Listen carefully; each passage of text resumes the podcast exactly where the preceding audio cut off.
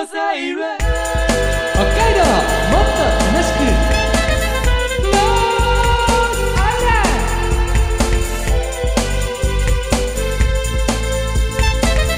ド Bring the spirit knows alright The spirit knows alright The spirit knows alright Yeah yeah yeah yeah Bring the spirit knows alright The spirit knows alright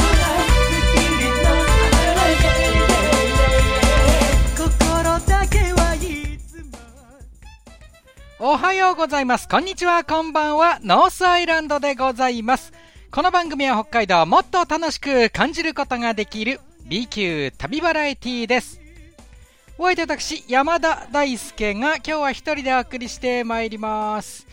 えー、すいません。あの、スケジュールの都合で私一人と今日はさせていただいております。ね。放送自体も今週あるのかなって思ってたら、ね、あの室蘭で開催している、ね、あのスワンフェスタが今年はいちにちのみの開催なんですってね、えー、なので土曜日の今日の放送が通常通りあるということでありましたので、先週ね、あのないかもなんて話してたんですけれども、結果的に放送ができました。よかったです。で、私なんですけれども、その前の週ってことになりますね。はちがつのにじゅうろくにちからですね、まあみっかかんだけでしたけど、今回はね、東京に行ってました。というのも司会のお仕事で、まあ厳密に言うと埼玉県の蕨市に行ってまいりました。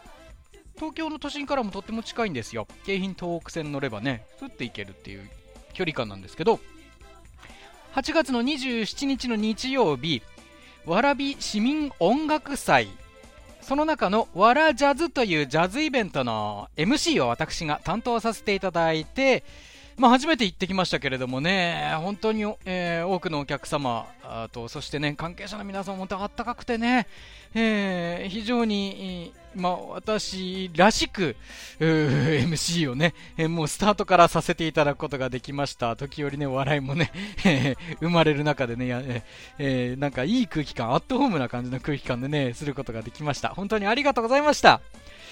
いや、まずね、あのープロの司会者がそのわらジャズに関しては初めて、えー、入ったっていうことで、本当いろいろね、気を使っていただいたのが第一で申し訳なかったなって思うんですけれども、まずあの楽屋用意してくださって、ね、私なんて楽屋いらないんですけど、普段ね楽屋を私用に作っていただいて、で着いたら山田大輔様って書いてる、あの中ねよくあるじゃないですか、芸能界の人とかがねよくスタジオ入ったら書いてるようなやつ、あれがまず貼ってあって、うわ恐縮だなって思ったんですけどね、ありがたいことに本当ね快適なルームが用意されておりまして、でもっとびっくりしたのがね、あの楽屋の中入ると食べ物いっぱい揃えてくださって、いやー申し訳ないなと思って、で結局僕あのイベント中ほとんど食べないんですよ、イベントの前も含めてね、えなので、あの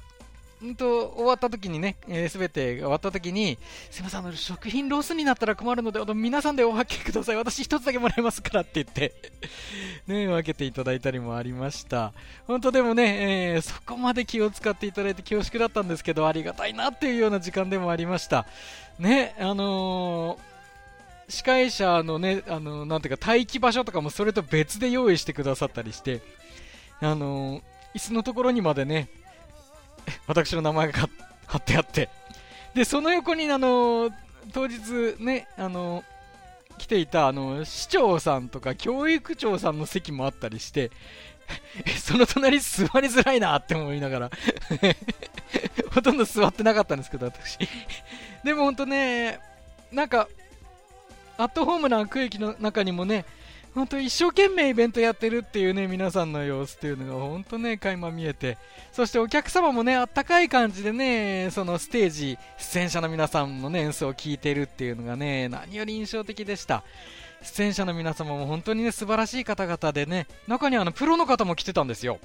メンバーの中であのプロで活躍してる方がねかなりいて、数名とかよりもちょ、もうちょっといて、いやーすごいなーと思って、やっぱりさすが関東のイベントだなーなんていう風に思いながらね、えー、贅沢な時間を過ごさせていただきました。本当にありがとうございました。また近々関東ありまして、くがつのじゅうろくとじゅうななには埼玉新都心埼玉新都心ジャズデイにも エムシー で参加させていただきます。本当、ね、たくさんイベント、ね、お仕事いただけてありがたいなというふうに思っております。その方々、そう、お客さんとかもね、ノースアイランド知ってたみたいですから、頑張ろうかなと思いますよ。ノースアイランド、今日も探検隊シリーズです。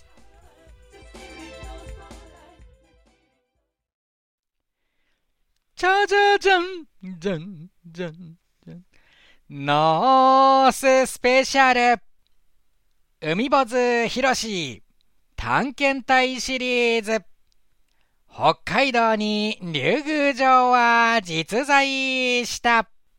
進行役の山田大輔です。海坊主ひろしの探検隊シリーズ、今回は北海道に竜宮城が実在したというテーマで探検をしております。えー、今回は残念ながら隊長、こちらのスタジオにお越しいただけていないんですけれども、やはりね、あちこち世界中を飛び回ってるみたいでね、お忙しくしていらっしゃることかと思います。また近々来てもらえたらいいですね。さあ、よねんぶりとなる探検でしたが、今回海坊主ひろし隊長は探検に参加することができません。なぜかと申しますと、こちらの音声をお聞きいただきましょう。下から湧き上がらないんですね。あの、じゃあ湧き上がってるものをあの管からバンってバンバンってあ撃たれますよ撃たれますよ低くしろ低くしろ体を低くしろ体を低くしろ逃げましょう逃げましょ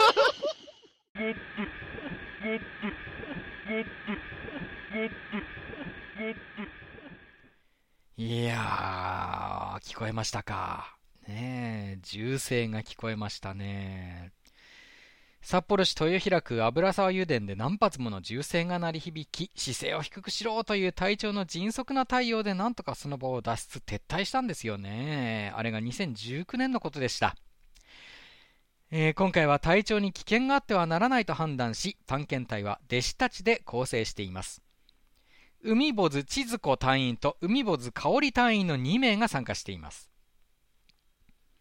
最初の目的地である小樽市図書館では、おたもい遊園地というリゾート施設、そこには料亭と大衆食堂があったこと以外に、目立った手がかりはつかむことができませんでした。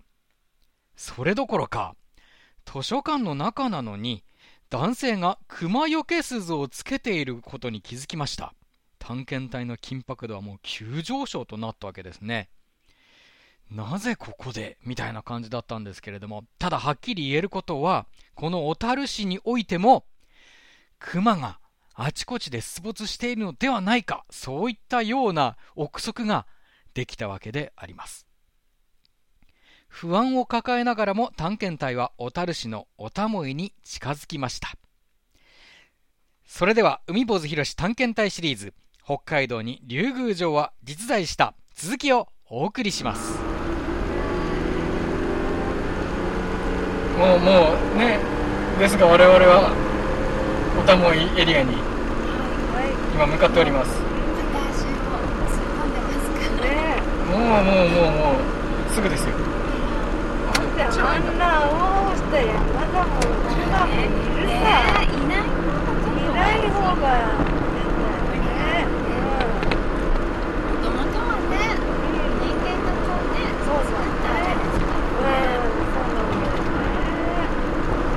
そうです、我々がね、むしろ足を踏み入れている、そういうことになるのかもしれないですよね、やっぱり。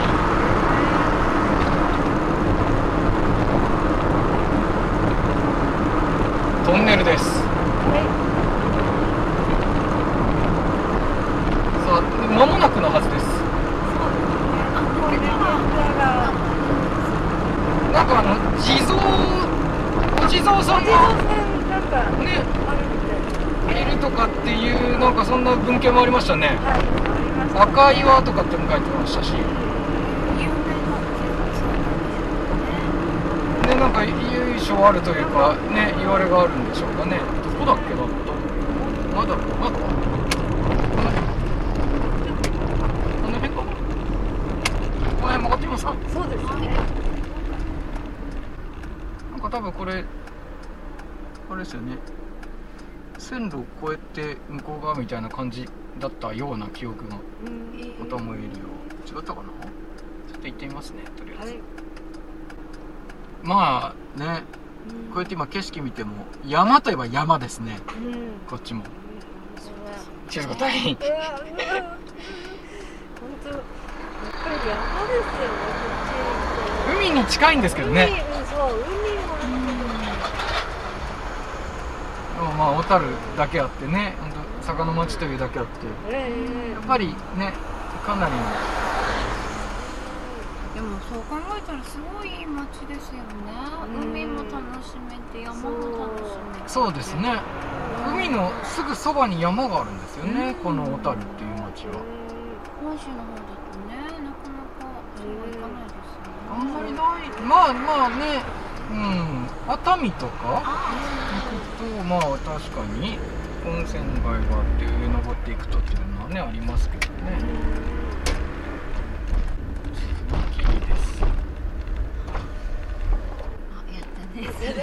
ああそうですね、音もちゃんと確認して停車して右見て左見てですね。スーパーがあってまだ左ですよね。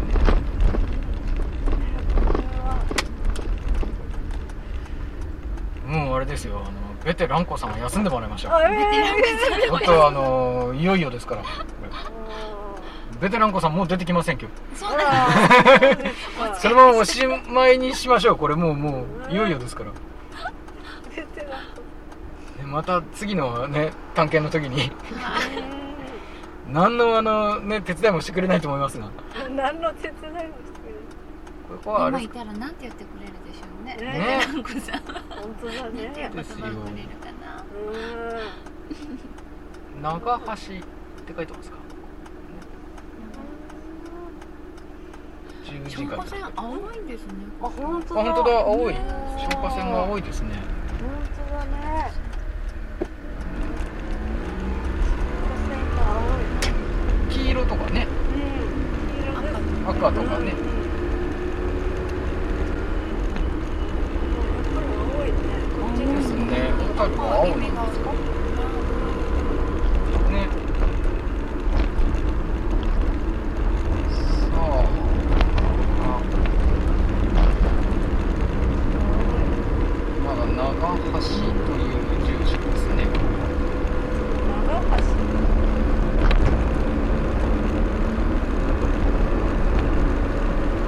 なんかあれですね、街並みの感じが変わってきましたね。うん、ね、になると同じレトロでもなんか昭和感がありますよね。うん、ね、普通流通センターもあります。小さい時こんな感じでしたね。子供たちが見えます。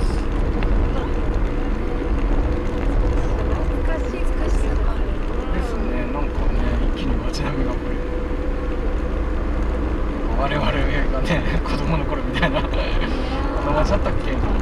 鬼滅がいましたね。でもその中でちょっと今ですよ。壁が鬼滅少年。何があるってなんだっけ。緑と黒。まあ鬼滅もまあ大正時代ですから一応ね。また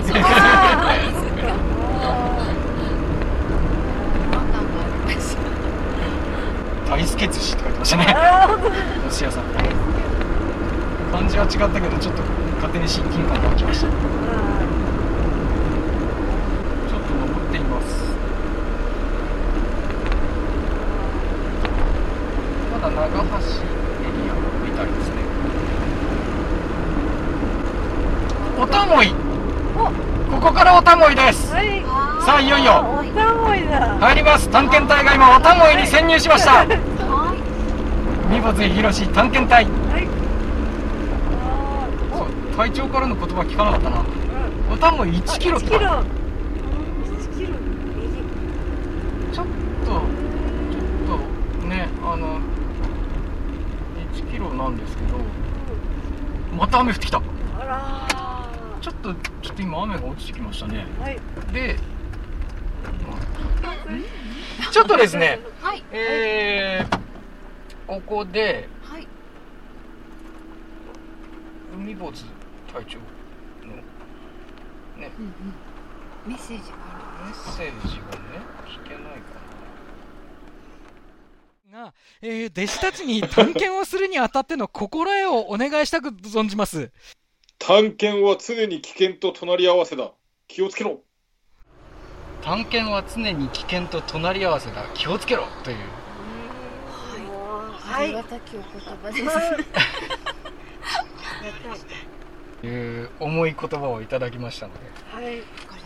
もうすでにね、あのある程度の危険というものをね、我々は感じてますけれどもね。はい。そういう意味ではね、千鶴子隊員。はい、すごく。あとさっきの熊の熊よけするの。そしてあの鈴を今日持ってこなかったっていう千鶴子隊員言ってましたね、さっき。熊よけの鈴はちょっと置いてきちゃってる。置いてきたんですか。はい。ちょっと置いて。いやもう。なぜ置いてきたんですか。肝心なものを。ヘル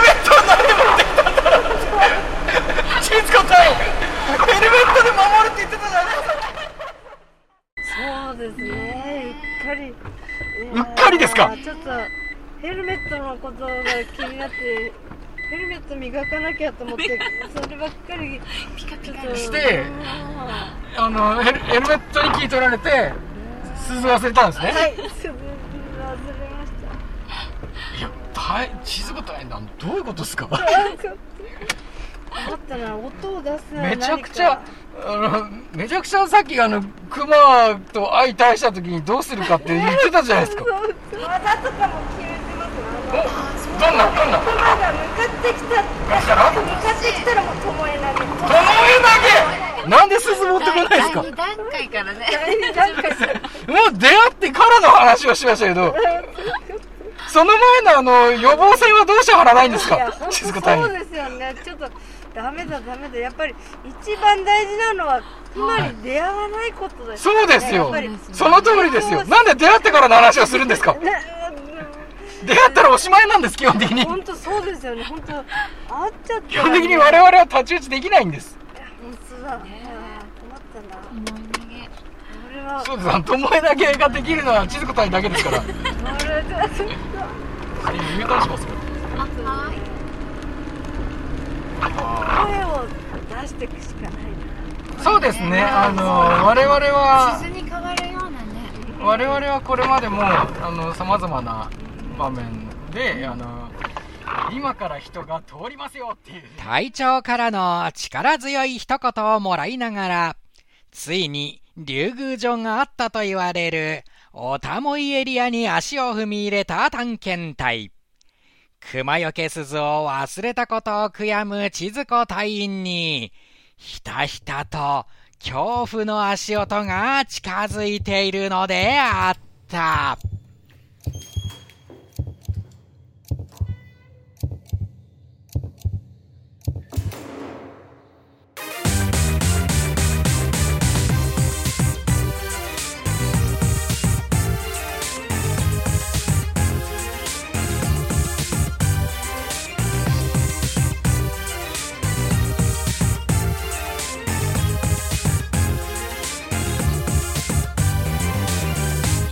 だと言える勇気があれば今の自分と違っていたのに、あなたがくれた甘い誘いを禁断の果実と知らないまま食べた夢の中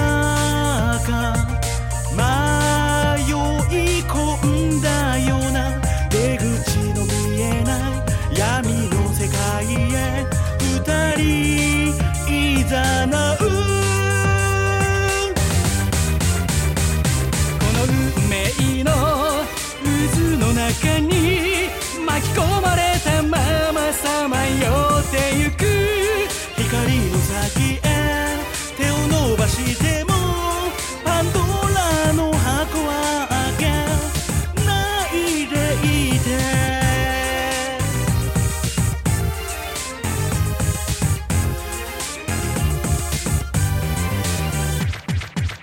水面に映るあなたの顔が悲しみの中さまよい続けてる、笑顔の奥の本当の心、全てを切り捨てながら泣いていたく、悩みの中心の叫びを鼓動の音が導いてゆく、世界の終わりへ。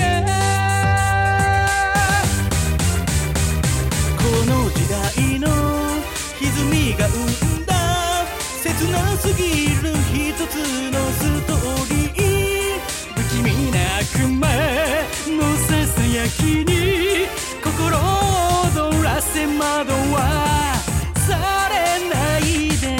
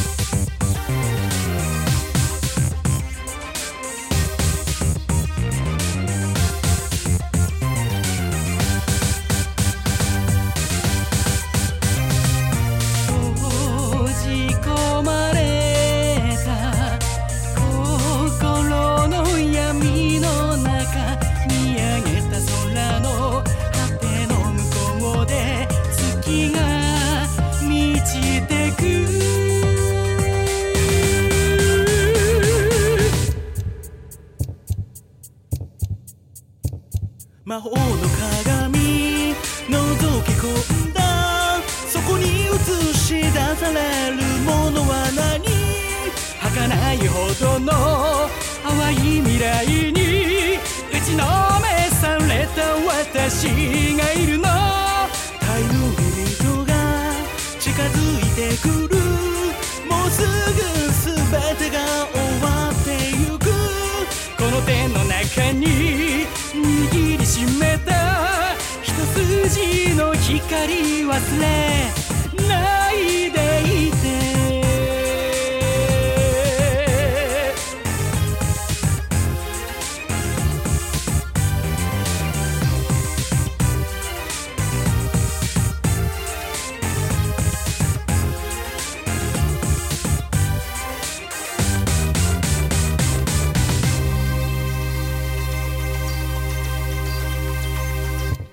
今回ロケに参加してくださっております森谷一子さんプロデュース、まだリリースされていない音源です。山田大輔と海坊主のユニットサプリメンツで エスユーピー でした。